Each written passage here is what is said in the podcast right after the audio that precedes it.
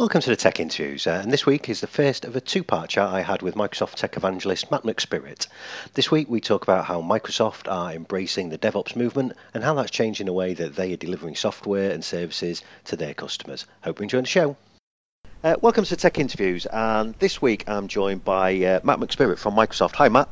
Hello, how you doing? I'm very well. Um, I, have known Matt for uh, for quite a long time, um, but uh, uh, today he's uh, he's based out in Microsoft's HQ out in uh, out in Redmond, um, and he's, he's got uh, a focus on two really key technology trend areas. I think, and some, something that's um, very much seems to be a focus of Microsoft. So, um, so Matt, do you want to kind of introduce a little bit about your role at Microsoft and, and what those areas of focus are?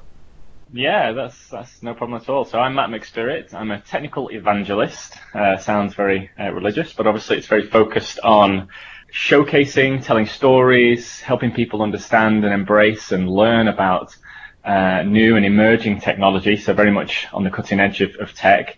Uh, and my focus, as, as you said, is really around those key areas like DevOps and uh, Azure Stack specifically, and we'll go into to both of those uh, shortly.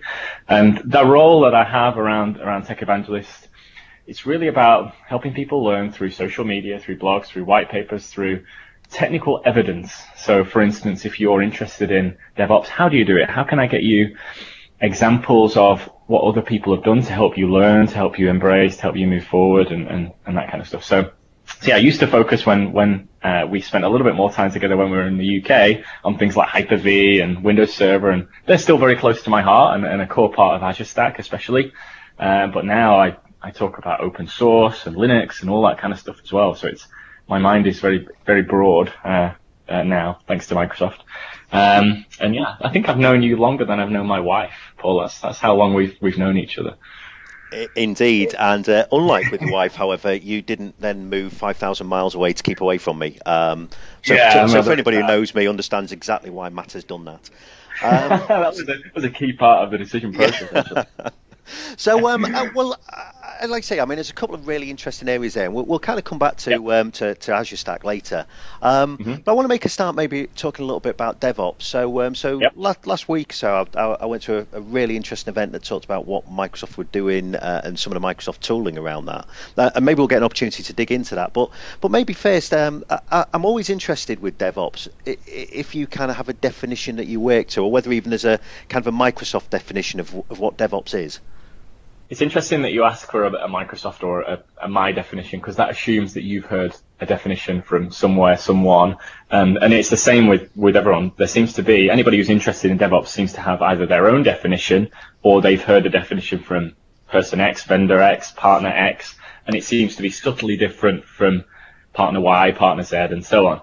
Uh, that's a challenge to define it in some cases, but we've got our way of, of talking about it but it always talks, it always starts in the same way. And at a very high level, DevOps is a, um, not a technology. That's, that's, we've got to be very clear. It's not, you don't buy, can I have a DevOps please? Can I have four DevOpses please? Uh, and how do I license DevOps? It's, it's not like traditional Microsoft conversation. You want Windows Server, you want System Center, you want blah. Great.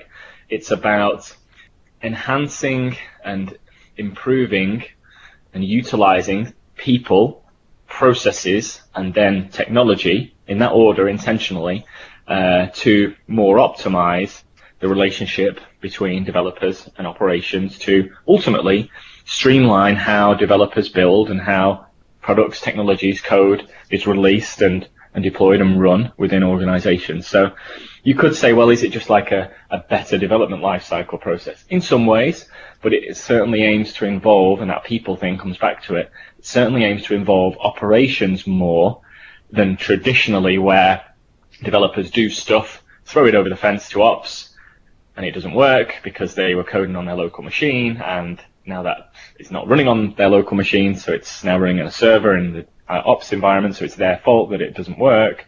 Um, and and we go from there. So it's it's those kind of unifying of developer and operations and then utilizing the technology to make that a reality, to really help uh, instill processes and practices, and I'll go through what, what we see the practices are um, to help that whole process work more effectively. So really long-winded uh, non-specific definition I think you'll find you've got from me there. But um, hopefully the the practices will help solidify and make a little bit more concrete um, how you can uh, utilize DevOps more effectively. And I think that's a really interesting point as well because the idea that um, I, I, mean, I always start any kind of conversation like this with DevOps is not a thing that you can buy. So, um, so it's nice to know I'm not the only person who thinks that. Um, yeah um, what what is what what's also interests me though is is why um, and again whether you've got a view on why you think DevOps is kind of uh, and this DevOps movement is gaining the kind of traction and interest that uh, that it is at the moment. You know, is there is there specific problems that we see in the way that maybe we've operated technology and IT in in our organisations in the past that that we need to change and that this kind of embracement embracing of DevOps is is part of that. I think what you see in the industry in general, even if you're not involved in IT, say you've got the latest smartphone, for instance, and you're, or you're using the latest Windows or iOS devices, and the way that the organizations and ISVs are shipping applications and code is so much more rapid. Even within Microsoft, big products, uh, like Windows Server, and they, are getting these cumulative updates now that ship on a much faster cadence. And to do that, if we take perhaps more specifically the example of, of, phone, mobile, web applications, and so on, the cadence of which you see a new version come out, a .1 release, a .2, .3, they are being rapidly deployed, and traditional development lifecycle processes and practices just can't can't scale, can't be efficient enough to make those kind of things a reality. When you think about the dev test process, QA, uh, testing in, uh, when it's been in QA, then deployment into production, all of those kind of steps as part of a traditional life cycle involve manual effort, inefficiencies. And if you want to achieve the quick versioning, deployment, pushing out new changes, new, new versions of applications into production and through, through dev test, QA and so on, you need to be more agile. And, and yes, there are agile development processes out there, but DevOps aims to provide a really efficient, really optimized way of standardizing and developing and deploying very quickly through the practices which I can I can talk about um, that involves ops. So you're in a you're in a process that you know ops isn't kind of isolated and you're throwing things over the wall and all in all that just makes things more more efficient and both Microsoft are taking advantage of this internally with the way we ship technologies uh, and partners and customers and big organizations household names are utilizing DevOps uh, to really make things more efficient. And we've got a number of case studies that, that are on our website that, uh, that highlight that. But yeah, the level of efficiency needed to stay competitive if you're an ISV, an independent software vendor, you're deploying and building and running software, just you just can't do it with traditional methods and approaches. So there has to be a new way, and it seems that DevOps has, has become that new way of achieving that uh, in a nutshell. So there's a couple of things you said in there as well, and, uh, one of them was something I was going to ask you anyway. But um, I, I, would just pick up on something there with uh, kind of uh, again one of the things that maybe DevOps isn't. Um, and again, I, I, mean, do you see DevOps as being kind of like a framework, like something like an ITIL, or is it not really as um, kind of prescriptive as, as something like that? Yeah, it's. I could see how you could make that comparison. I think ITIL is very, very, it's very, very specific. Whereas DevOps has got a little bit more uh, flexibility, I would say. Yeah, you've got practices that at least Microsoft believe there's some fundamental practices that if you are going to uh, do DevOps and embrace, you would likely be utilizing. And these practices are just, just almost categories of things that happen during the development lifecycle. And then you've got more advanced ones that uh, would come in after. But you don't have to be doing all or a certain number to be in quotes doing DevOps, but it's it's just I think you all have your own flavor of the way you embrace these different practices, and it's not that one is better or one is more right or wrong, and it may be that they change over time. So I don't think it's as rigid as perhaps ITIL and Prince models and those kind of things, and service management and like that in general. But maybe it will get to that eventually. Maybe it will become a new a new framework in that respect. But I think today it's I wouldn't class it as necessarily a framework as, as tightly and as rigid as, as something like ITIL. Are you saying I can't have a DevOps badge and certificate? Is that what you're telling me? I can print you one. Yeah, no problem. yeah. I, I do DevOps. I bought DevOps from Paul. That's uh, that that's a, a spirit above and beyond the call of duty as always. Yeah, I'll send it. Yeah, it's fine.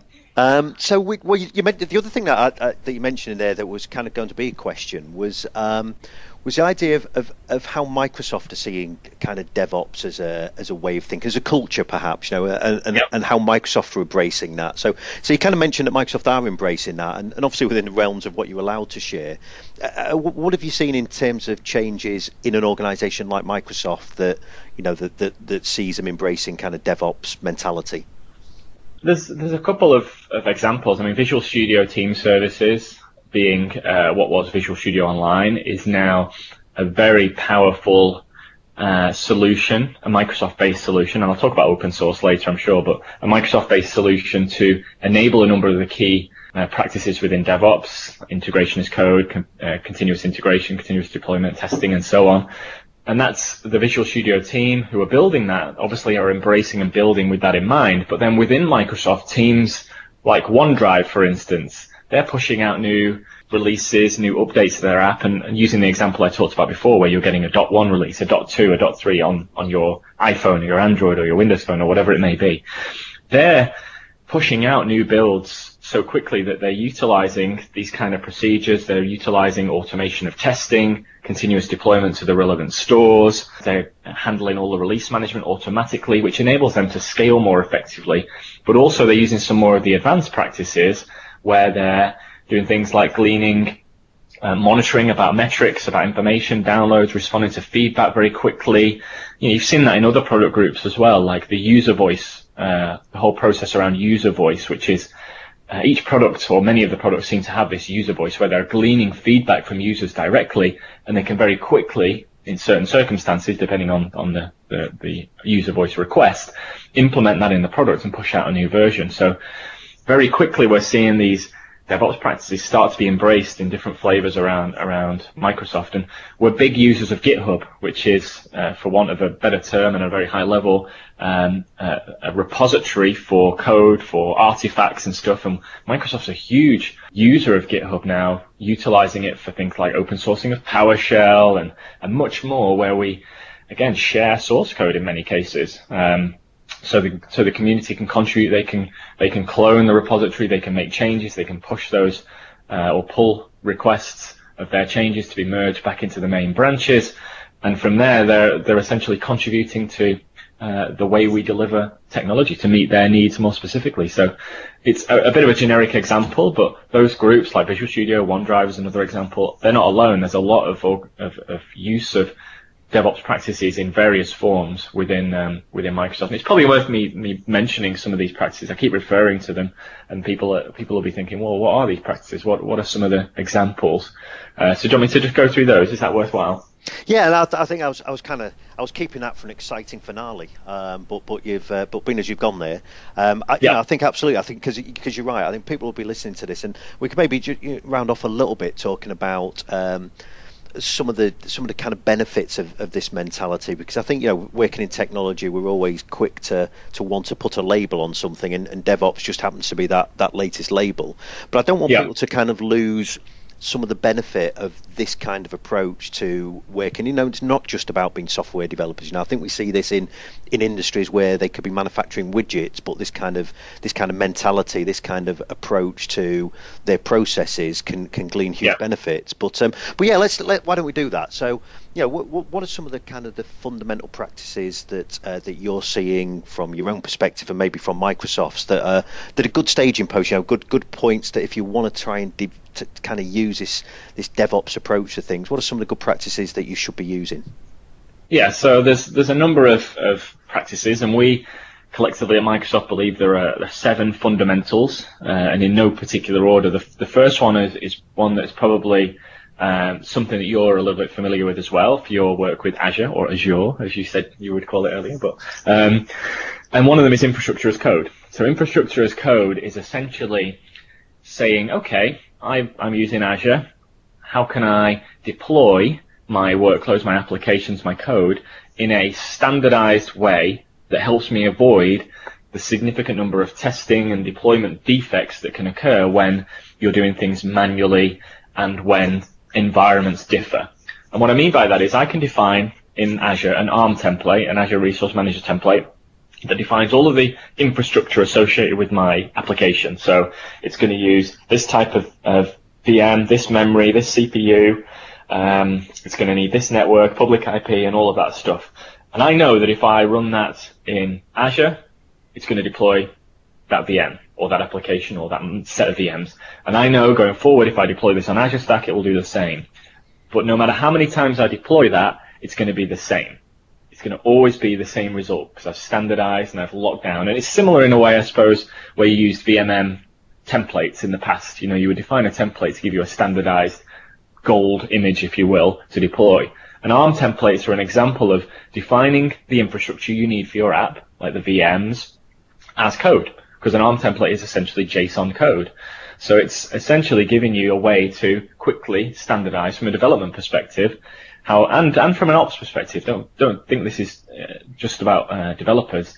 Operations people can really streamline and speed up how quickly you deploy uh, workloads in Azure, specifically in Azure Stack, using uh, infrastructure as code approaches like ARM templates. And um, I've, until a couple of months ago, hadn't really done a huge amount with ARM, and you just throw yourself into it, and the learning it becomes a lot clearer once you start to embrace and utilize, and you can see the benefit very quickly of how how streamlined um, you can make the process of deployment. And once you've once you've codified, if you will, for want of a made-up word potentially, the way you deploy infrastructure, that can then be called by other tools. So, for instance, if your developers need environments setting up to test and and and replicate production, essentially, they could have this ARM template that defines their production environment. And whenever they need a new, in quotes, environment, they just run PowerShell deploy Azure JSON, Azure.json, boom, and off it goes. And it deploys the same as last time, and it will deploy the same as next time. So it's those kind of approaches that yield immediate benefits in being consistent, time savings, reducing error rates, and it's auditable. You can see exactly what steps have been performed every time, and if something's gone wrong, you can trace back. So infrastructure as code is a big one. Um, but then we start to get in, um, and, and to relate that to some technology, we talked about Azure obviously, but how can you deploy uh, ARM templates? Well, you could use PowerShell to call it. You could use the Azure CLI to, to uh, deploy a template. You could use um, Visual Studio, uh, Visual Studio Code. There's all sorts of different ways you could deploy, or you could use a third-party open source tool, whatever it may be. Then you start to say, okay, I've got my code, I'm deploying. How do I get my app into that environment, into that set of VMs that I've just deployed? And that's where tools uh, or, or where practices specifically like continuous integration and continuous deployment really play a big part in how optimized a developer can be. So for I talked about GitHub and, and, a repo before. If you think about a developer, they're building something, they check in their code, and then manually, in historical terms, manually, something they would kick off a, a build of that code to make the application, then maybe manually it's copied to the um, the target machine, and then it's manually tested and manually released. Well, with with practices like continuous integration and continuous deployment, firstly, you're essentially merging the working copies of all of your developers' code who are working on this particular app into the shared mainline branch of the code. And that automatically, through these uh, CI/CD tools, of which Visual Studio is an example, Visual Studio Team Services, or tools like Jenkins, which is open source and um, commercially supported, uh, they will take that fact you just checked in. They'll, they'll be monitoring that re- repository, like GitHub, for instance, where you've just checked in the code, and they will automatically build a new instance of that app. And it will do things like integration or tests that developer has defined. So does it respond to a ping or can I reach it on a certain port?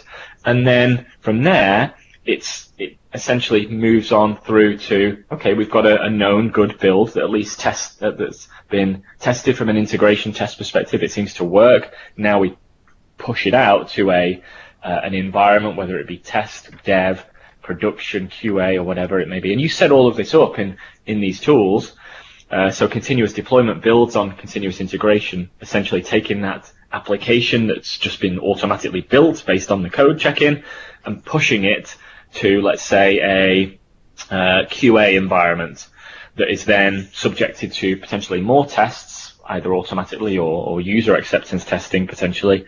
And once that has been uh, signed off, again, either automatically or you could have it as a manual step, you would use tools, perhaps the same tool or an, or an alternative one that would handle the final release into production. Because maybe you're not at the stage where release management being this this other practice that I'm referencing now, you might not be at the stage where you're comfortable just continually deploying into production without any any real approval process at the end. So you may implement something like a, a release management practice where You've got the ability to automate deployment of new apps into production across managed environments. You've got traceability, you've got approvals, you've got rollback, uh, and you may have things like uh, certain responsibilities like the head of dev has to approve this before it goes into production or, you know, whereas when we were talking about continuous deployment earlier, you can just deploy into QA continuously as hence the name continuous deployment.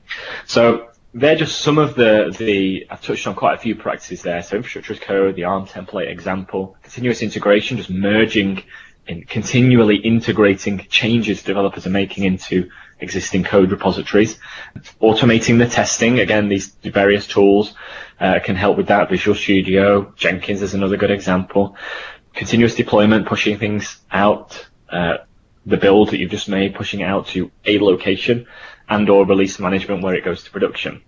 You've got a couple of others as well, like configuration management. Now you'll know that when you deploy a Windows server, you know, if we think about, um, I know you're a, a, very competent IT professional, Paul, so this probably won't this probably won't happen to you. But you'll deploy a Windows server, it'll get pushed out, and then something will magically change, and then it's broken. And you think, okay, well, I didn't change anything. I didn't log on and make a change, or who knows what happened. Well, configuration management tools like PowerShell DSC or Chef or Puppet to reference some open source and, and non-Microsoft solutions, they will essentially say, okay, this server, we want it to look like this. This is our gold view of this web server. It should have these files. It should have this configuration. It should have these roles and features. And I'm using Windows Server as an example here. And we will always want it to look like that. And when we deploy another one, I want that one to look like that as well. Again, thinking back to that standardized uh, approach. And if things drift over time, somebody makes a tweak or whatever on a schedule that the tools define, we will automatically refresh and make sure that it comes back in line with what, what we deem as, as gold. So it's, it's really just making it so it's this, this server should always look like this if we give it a certain classification. So they're really handy as well because the last thing you want is if your developers are building apps and they're relying on uh, the VM to be com- or the, the, the platform to be configured in a certain way and it drifts and it breaks their app, that's not good. So if we ensure that configurations are consistent, that's a, a really important uh, piece. And then finally, and I'm waffling on about these different um, different uh, practices, but the final fundamental that we see is how do you ensure you've got visibility into everything that's going on? Because if you don't, if something goes wrong, what happens? Well, that's where tools that provide application performance monitoring and management that can give not only a high level visibility of the health of an alerting and logging of your applications, your developer built applications, but they also provide that ability to drill down and start to see root cause analysis at the line of code. And, and System Center Ops Manager has, has, done a pretty good job of this over the years, and I'm sure that will progress into the operations management suite as we go forward as well. But having that visibility, rich dashboards for those that aren't inclined to look at the code, but the ability to drill deep down to see what's going on at the code level, to see where there's latency or see where something's falling flat, you know, they're they're really important as well. So uh, so yeah, that's in a nutshell is around um, APM, uh, application performance monitoring, and they're they're ultimately the the fundamentals. And we've got some great blog posts and resources that that uh, can help if people want to read through those in a little bit more uh, timely manner. So I think you know that that, that, that that's really interesting stuff in there, and one of the things that really intrigues me about DevOps is that I think we all look at it as this kind of uh, development toolkit, you know, a way of making sure we get software out quicker, we can we can do things in a more timely and effective manner. But e- even listening to some of those fundamentals that you're covering there, things like desired state configs, things like template deployments, uh, things like kind of visibility into performance of applications, you know, I'm looking at those as kind of fundamental requirements for running modern IT. You know, as we, we need focus on, absolutely need focus on getting things out quicker and being more effective and being an IT department that can can do, that can deliver, not an IT department that's yeah. forever saying no. But also on things like building data security, building data privacy, if I know that every deployment that I do is always meeting my corporate standard yeah. or my organizational uh-huh. standard. You know, I, I, just see tons of benefit in that kind of stuff. You know, and, and are those yeah. are, those the kind of things that you're seeing elsewhere? Are they the other kind of things that people are embracing as well? Oh yeah, I would say so, and I think um, the key thing for from the ops side, I know you talked about the IT pro there, and, and they do play an important part in DevOps. I think DevOps personally, coming from the IT pro side, it is a little bit more centric over towards the dev side. The tooling, the usage, the benefit of, of DevOps to the to the organization is great, but the way it streamlines the development process seems to be stronger than the way it streamlines operations. But operations needs to be there because it needs to provide a platform for consumption of resources that developers can use. Um, you mentioned security and compliance and stuff. If developers can't get what they need from IT, where they're going to go? They're going to go to the cloud and they're going to get the credit card out. And that's where Shadow IT, which I'm sure your listeners will, will know all about, uh, where I'll just go to Azure myself and put my credit card in and I can just do all of this stuff without needing to involve IT. That's where your security and your compliance, not less so security because Azure is a very secure platform, but maybe they're doing it out of compliance because data needs to reside in the four walls of their data center, for instance. So all of those things, it's important that IT is, is there for the, for the journey of DevOps with uh, devs side by side. They need to be involved in the same meetings. They need to be involved in the same processes. They need to have an appreciation of, of these tools that developers need and are using, they don't necessarily know the ins, need to know the ins and outs of Jenkins and, and Visual Studio and all of that stuff, but they need to have an appreciation of how it's being used and how they can provide the most optimal environment. And that's, Azure does a great job of that because it's massively scalable, it's got a global footprint, but it's easily consumed for the developer through a variety of ways, whether that be UI, which obviously is a bit slower in terms of clicking and whatnot, but more so specifically programmatically and through the APIs. And that's where Azure Stack being consistent from an API perspective with Azure really lends an on-premises developer who has to stay on-prem for whatever legality reason or whatever it may be, it really gives them uh, an incredible opportunity. And IT, as the provider of that Azure Stack within the environment, is really the, the keys to developer success. If developers can't get what they need, it's, it's IT that really needs to step up and deliver for the business benefit overall, an environment that can be easily consumed by, by those developers. Well, that's probably going to lead nicely on to the next topic. But um, I think before we do that, um, and I think this kind of whole DevOps discussion and, and, the way that we're seeing technology change and develop in in our you know professional lives. Uh, I think we could probably talk about this for, for another another hour or so. Um, but hmm. assuming we don't want people just to throw their podcast players in the bin, uh, we'll, we'll, Do people have a podcast player? Is that a specific? No, the, the, your podcast catcher of choice, um, or, or right. whatever it might be, uh, your mythical tool. Um, but yeah, so so you talked actually you touched on some of the uh, reference materials and some of the way people can find out a little bit more about kind of uh, DevOps practices and maybe maybe particularly some of the things that Microsoft are doing to help enable that. Um, yep. Where's where's a kind of good place that people can go? Where's where's a place that people can start? And, and I hate to use this phrase uh, DevOps journey, but but I've done it. Um, I used it, but I'm sorry. Yeah, that's okay. We'll we'll apologise later. Um, yep. But yeah, so where's a good place people can go and look and, and find out a little bit more on on these topics? I was hoping it would all be on your blog, so I'll just point people there. But but if that's not the case, um, I've already overrated my professional competence yeah. during this discussion, so uh, let's not, let's not try twice. No, let's keep it at a minimum. Um, a good place actually, visually, if you want to, if you're interested in downloading and watching a video or videos, there's a series of videos on Channel 9, and if you just do a search in your favorite search engine for uh, DevOps Fundamentals, I'll do it now just so I can check that it comes up. DevOps Fundamentals Channel 9 you'll find a series on there uh, with a variety of my colleagues uh, who are there recording it that walk you through the fundamentals like we've gone through. So I think there's an episode on each of those fundamental practices that we just talked about, which, you know, is handy if you want to learn a bit more, see it in a demo form, understand how it works a bit more. Uh, we also have, uh, let me just check the link. I think it's the DevOps Factory, which actually has a load of, um, links, a load of resources.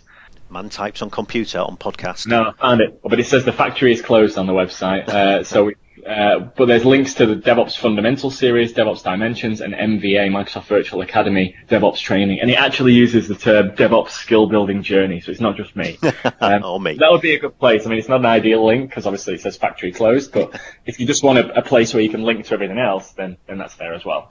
And other than that, I think those resources are really useful. Uh, the fundamentals is very good. The DevOps training, DevOps Dimensions is a, a Channel 9 show highlights some of the other partner work and, and organizations who have embraced this. So that's quite an interesting, different, eh, less so about what each practice is, more so about how organizations like the OneDrive team are using it. I think OneDrive team were actually one of the one of the teams that were interviewed on there as well. So um, there's also some Visual Studio resources that I can provide the links for for you when when you publish the the blog. But yeah, loads and loads of great stuff. Um, there's also, uh, if, as if that's not enough, I'm just the gift that keeps on giving. Everyone likes to learn through hands-on uh, versus just reading or watching. So we've actually published some hands-on labs. Um, with a fictitious company. It's not Contoso, it's not Fabrikam, it's not AdventureWorks. It's called Parts Unlimited, as in car parts or bike parts. Parts Unlimited MRP. And that is a fictitious application, solution, whatever, that you can learn how to deploy and manage through DevOps practices. Um, and you only need an Azure subscription. You could even use a trial. And I can provide the links to that as well. It's, uh, it's a, the, the team have done a great job of helping you uh, embrace all of that through um, uh, through a hands-on lab. So really easy to follow, and, and yeah, you can learn about some of the things we've talked about, like infrastructure as code, um, some of the continuous integration, and so on, uh, through not just Microsoft tools, but there are there is an open source path as well as a Microsoft path. So loads of cool stuff there. So for anybody who's ever read the Phoenix projects, they might recognise the name Parts Unlimited. One might think. That's it. Yeah, exactly. Yeah, yeah. That's, that's exactly right. So that wraps up the first part of our interview. Next week, we'll look at Matt's other area of expertise, and that's Microsoft's on premises cloud offering, Azure Stack. If you want to pick up on the resources that Matt talked about in this episode, then why not check out the show notes over on techstringy.com. And if you want to make sure you catch next week's show, then why not subscribe? You can find us on iTunes and SoundCloud, or wherever else you get your podcasts from. So until next week, thanks for listening.